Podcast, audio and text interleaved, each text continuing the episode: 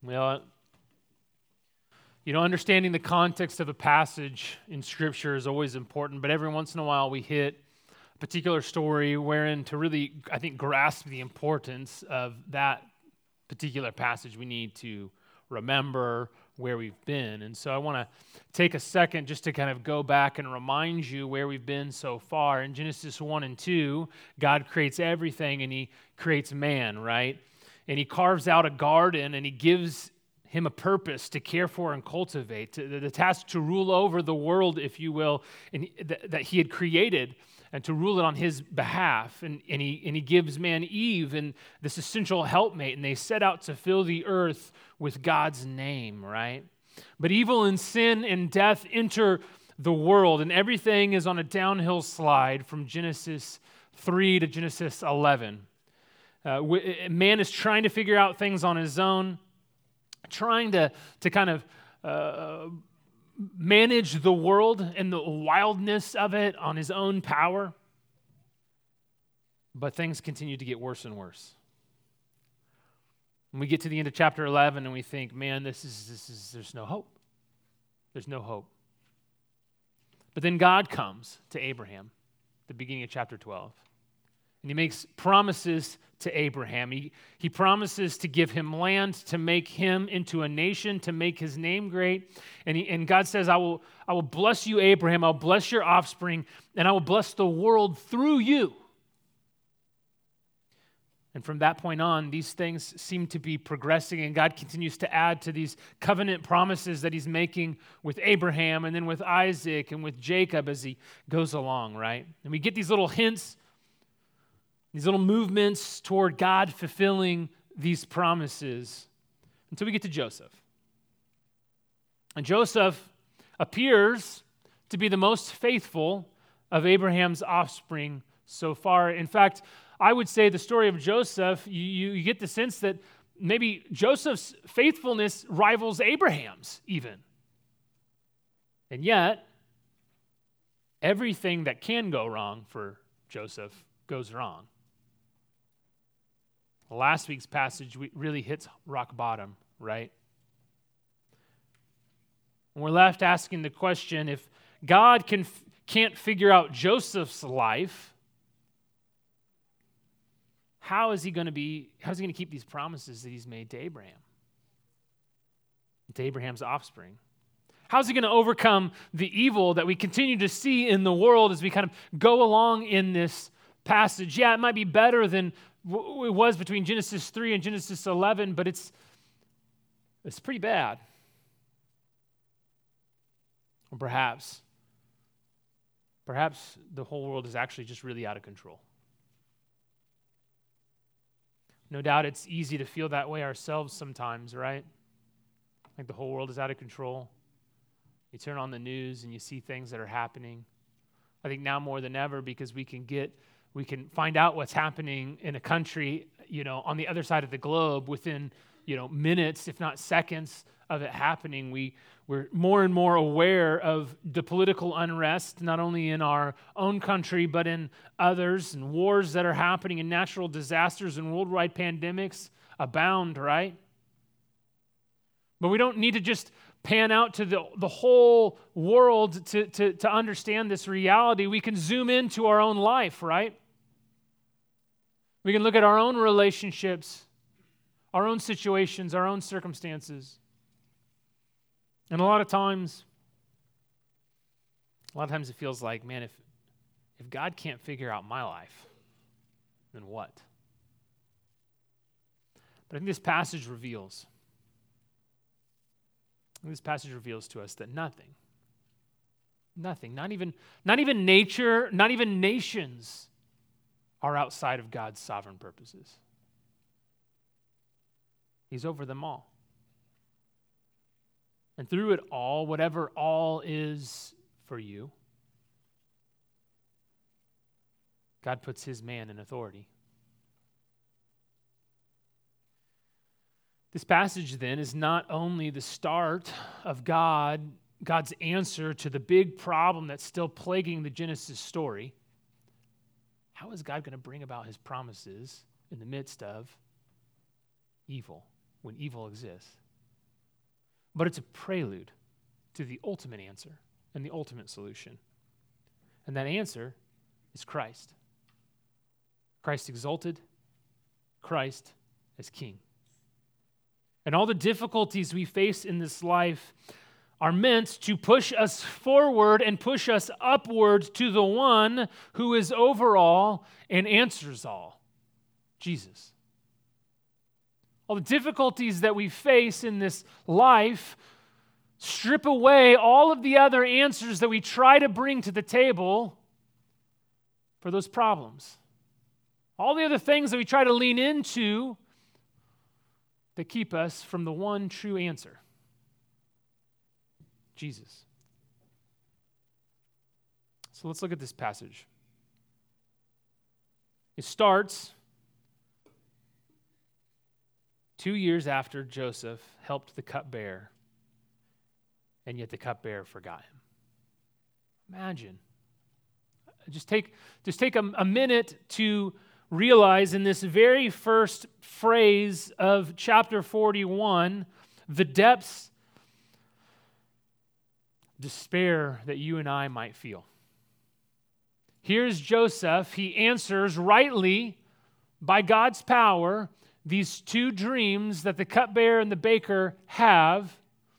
And it ought to have illustrated to him the fact that God is with him and that God might even answer his own dreams that he had. And yet, two more years go by. we pick up the story with Pharaoh having a dream. The content of the dreams are similar. Seven attractive and plump cows come out of the Nile, but are swallowed up by seven ugly and thin cows that come out of the Nile afterwards. That is a disturbing dream. Am I right? I mean, I'm sure you've had dreams where, you know, things make total sense when you're dreaming them and then you wake up and you go, that makes no sense whatsoever. How do these seven cows that are thin swallow seven fat cows, but you can't tell that they ever swallowed them? How in the world did they even swallow them in the first place? It's just, it's a dream. Who knows? But this is the dream that Pharaoh has. And he wakes up and, you know, you, we can assume he's a little disturbed, right? You know, oh my goodness, what in the world? So, whew, all right, I'll fall back asleep. Pharaoh falls back asleep and he has another dream.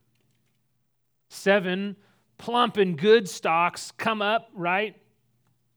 Seven, or, or one stalk with seven plump uh, ears of grain on it, and it, it looks all good. And then, and then this other stalk comes up, and the ears are thin and blighted. It says, and it, the one, the thin ear swallows up the plump ear.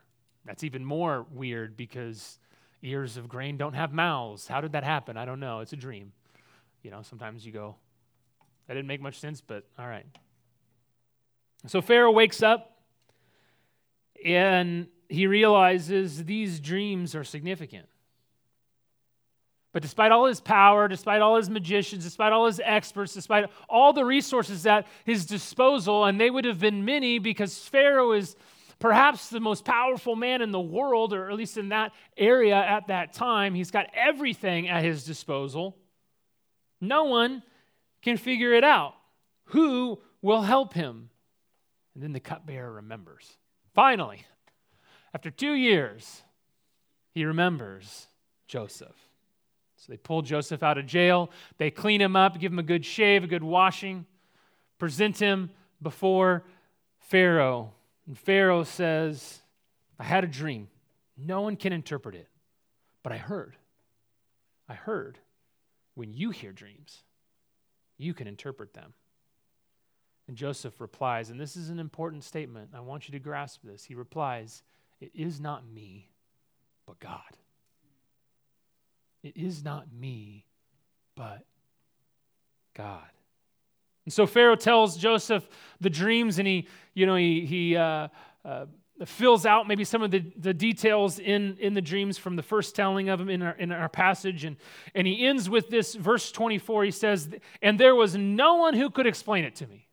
These are my dreams, and no one, literally no one in our entire nation, none of the experts, none of the magicians, no one can explain it. And it's interesting. Isn't that interesting? that in our lives, there are things that we don't understand, that we don't know what to do. We turn to so many things, so many things to give us advice, to give us wisdom, to give us insight. And not all those things are necessarily bad. But the answer comes from God. The answer comes from God. And I and this simple prisoner, a Hebrew who would have been despised by the Egyptians, has the answers that all the government, that, that all the powerful nation, that all the experts don't have. Because God gives it to him. Because he leans into God and God's wisdom and insight. Proverbs 9:10 tells us the fear of the Lord is the beginning of wisdom, and the knowledge of the Holy One is insight. Every bit of true knowledge, every bit of real wisdom is based on the basic truths that come from recognizing that God is God and from His Word. To understand these dreams, they must start with a recognition that it's not Pharaoh in his power. It's not Egyptian gods in their power. It's not the Egyptian experts in all of their knowledge and all of their magic and all of all of whatever that is that are going to give the answer and explain it. Only God can do that. Christian, too often we read this story and we think, Yay, God! Isn't He great?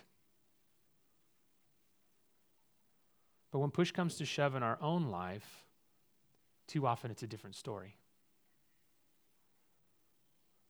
When we're in a tight spot in our life, too often we turn to almost anything else than God's Word. Too often we lean into anyone else's wisdom than God's wisdom. Too often we turn to experts who don't even believe that God exists. Now tell me, if the basis of their knowledge and their life and, and, and their understanding of the world and everything, if the very foundation of it, of their understanding of the way the world works, is that there is no God, then at some point down the line, as they try to explain things, will there be wisdom and knowledge and insight there? Proverbs 9:10 tells us no. Because the fear of the Lord is the beginning of wisdom, and the knowledge of the Holy One is insight. See, just as Joseph reveals the mystery of the dreams and the next phase of God's plan in keeping promises to Abraham and his descendants in a greater way, friends, what we need to understand is in Christ, God's ways are revealed. The mystery of God's plan is most evident in Jesus and in God's Word. And God's purpose in Christ is described in the New Testament as a mystery. Not because it's one now, but because it was one. And Christ's life, death, and resurrection have revealed it to us. And now we can know Christ, not because of something in us or because God, but because God gives his spirit who regenerates our hearts and opens up our eyes to the truth and who guides us. And through Christ, we get to share in the, in, in the revealing of God's ways Ephesians 3:10 tells us that this mystery is brought to light in the church, quote, so that through the church the manifold wisdom of God might now be made known to the rulers and authorities in the heavenly places. You see, Joseph revealed it to the earthly authorities, but in Christ, we who once were imprisoned by sin reveal it to the authorities even that are in the heavenly places.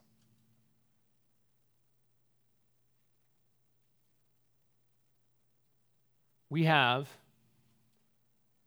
in God and in His Word a basis for knowledge, for understanding our world, and for understanding life that the world without Christ does not have.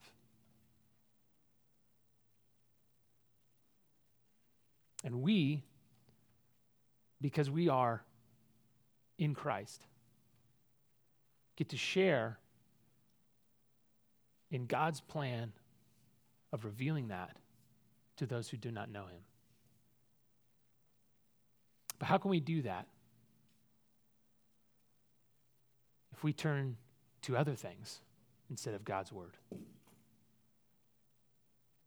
So Joseph interprets the dreams they are really one in the same, like the other pair of dreams, right? Like his pair of dreams. And so, seven good cows, seven good years, or seven good years of plenty, and seven lean cows, and seven empty ears are seven years of famine, and the years of famine will be so much worse that the people will forget that the good years ever happened.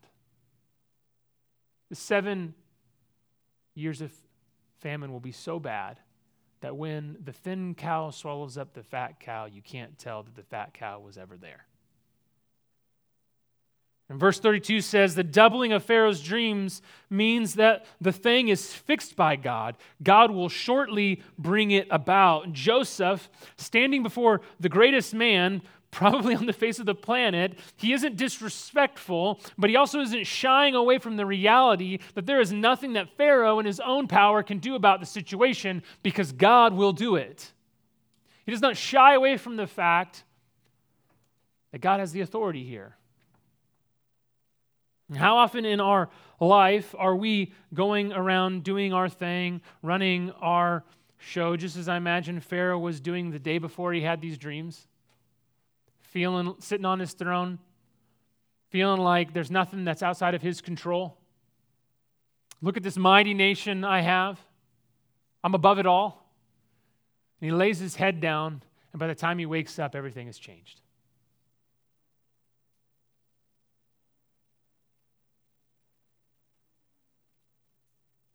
Mm. Sometimes Sometimes I think God stacks the deck in a certain way just to show us there's no hand that he can't win with.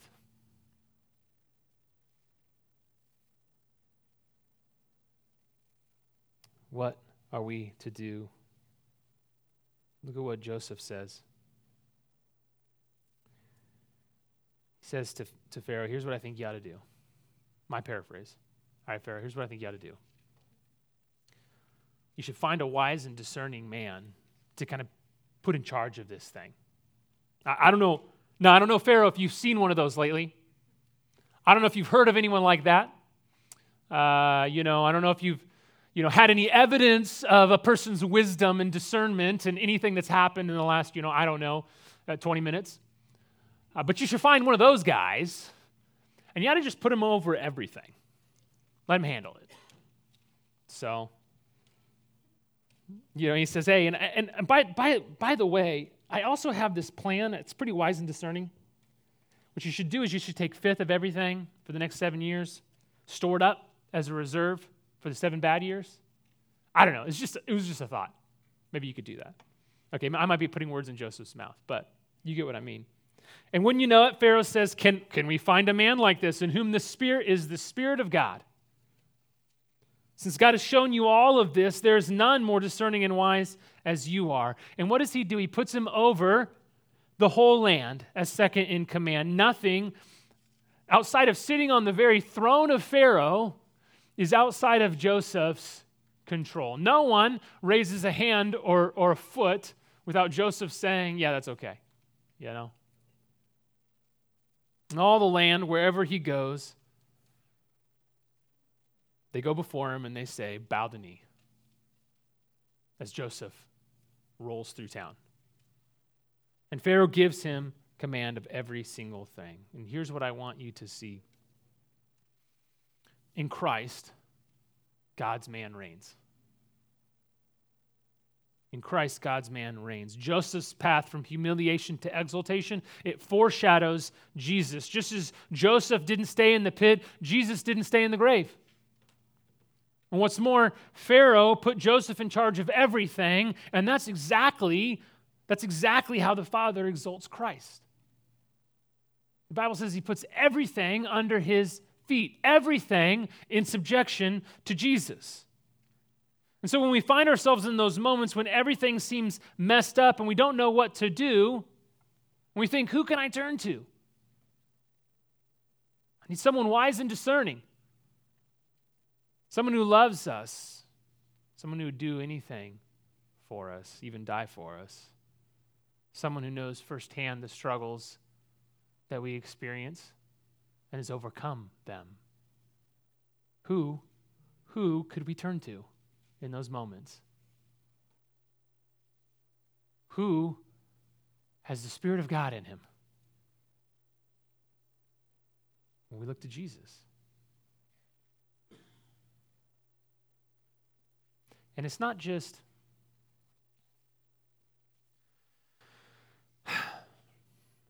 it's not just that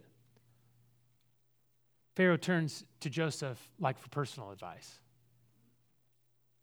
But Pharaoh turns to Joseph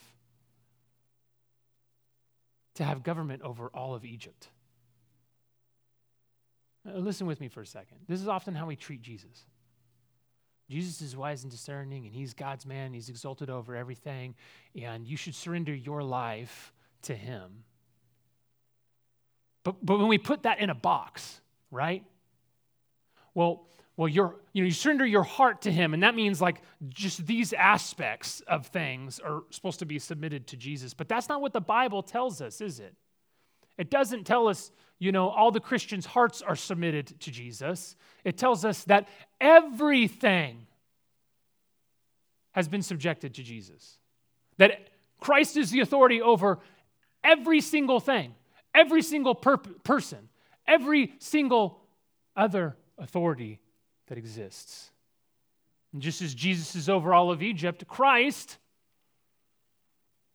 is over all the world. Every person, every family, every church, every government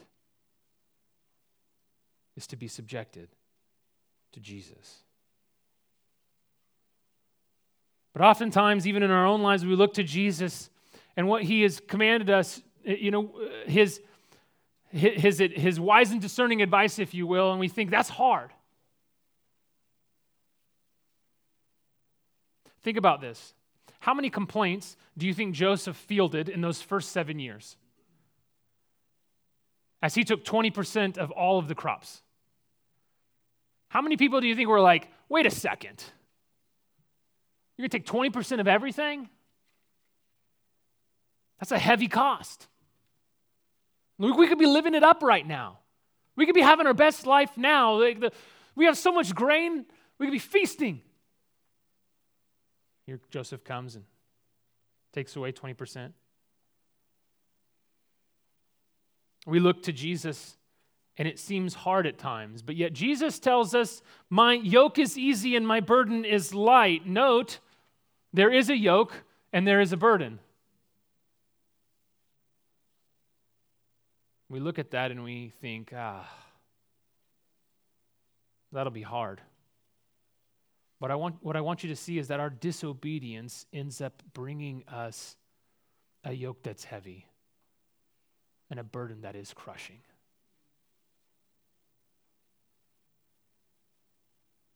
Remember, both the healthy and sick cows come from the Nile.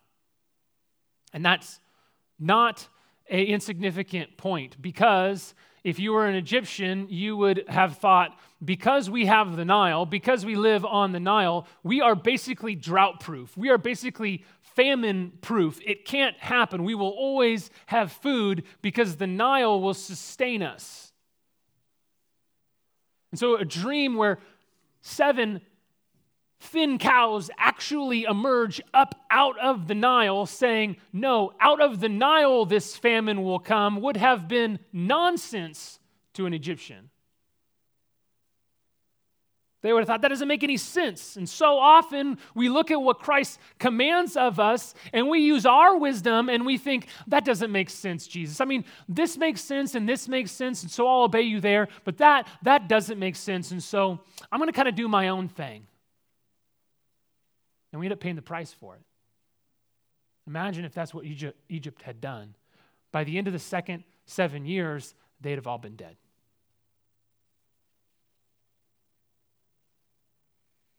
Well, let me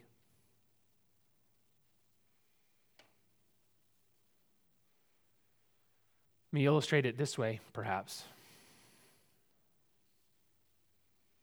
Oftentimes, even in a simple thing like consistently being in God's Word, praying, coming to God's Word and reading it and knowing it, we think, ah, you know, who has time for that? I have to get up earlier in the morning to do that. I'd have to, I don't know, watch one less episode of my Netflix show in order to make time to read God's word or whatever it is that you do. Oh, that's going to take a lot of discipline and self control. It's not that big of a deal. And then what happens when the troubles come and the difficulties of life come, and we're like, oh, God, why haven't you given me an answer? I don't know what to do in this situation. Why hasn't your word told me? And God's like, look, this was here the whole time. You had seven years of plenty to be reading this. And now the seven years of famine have come, and you are impoverished because you haven't been saving up and storing up my word in your heart.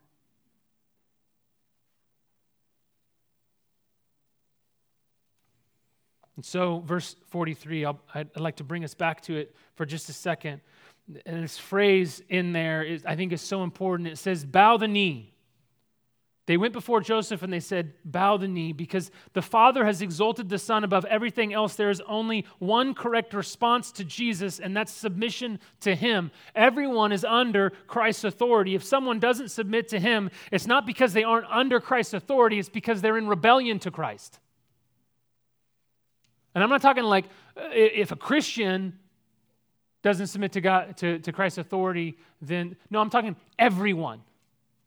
Everyone is under Christ's authority. The people of Egypt don't get to say, don't get a say in whether or not they're put under Joseph's authority. That's Pharaoh's decision. And you and I don't get a say in whether we're put under Christ's authority. That's the Father's decision, and He has decided. Any attempt to refuse to submit comes with consequences.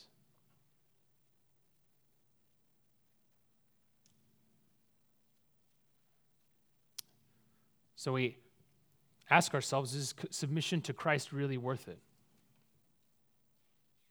You see, the reality is, is that everyone, everyone will bow the knee. You ask Joseph, I think we see at the end of, uh, in verse 50 to 52, we see Joseph's answer. Joseph, who went through the wringer, is it worth it to be faithful? Is it worth it to submit to Christ? The names of his sons are given as an answer, I think. The first son's name means that God has made me forget all my hardship in all my father's house. Do you believe that the suffering that we may experience, the difficulties that you may go through, as you seek to be faithful and obedient to God, that in the end it will be worth it? Do you believe that? And then his second son's name highlights that in the very place of his affliction, God has turned it into fruitfulness. Do you believe that God can take something that has produced pain in your life and he can actually turn it into something that produces fruitfulness for his kingdom if you'd submit to him.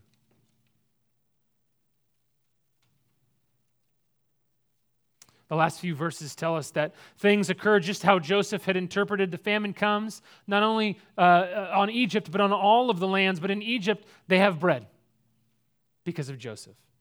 And when the people of the land are famished and they cry out for bread, what does Joseph say? He says, Go to Joseph or what does Pharaoh say? Go to Joseph. What he says to you, do. And it says that Joseph opens up the storehouses of grain. And here's the big conclusion.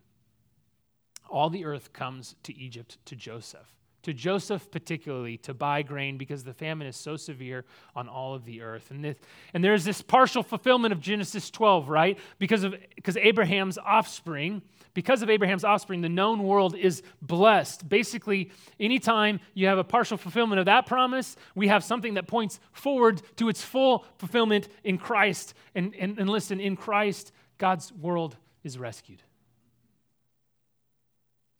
Without Christ, sin brings about famine in all the earth a famine of truth, a famine of hope, a famine of peace, a famine of love, a famine of grace, a famine of kindness. But the greater Joseph doesn't just have grain for bread, but he is called the bread of life.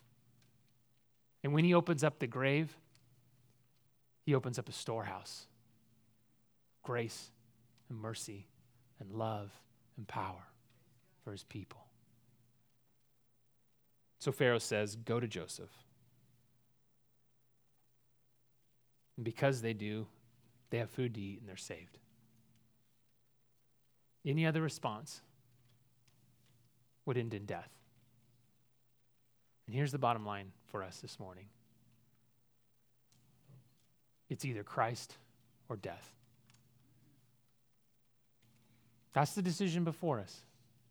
It's either Christ or death. John 3 17, 18 says, For God did not send his Son into the world to condemn the world, but in order that the world might be saved through him. Whoever believes in him is not condemned, but whoever does not believe is condemned already. Those who are not in Christ are famished, friends. They have no food to sustain them. They must come to Jesus.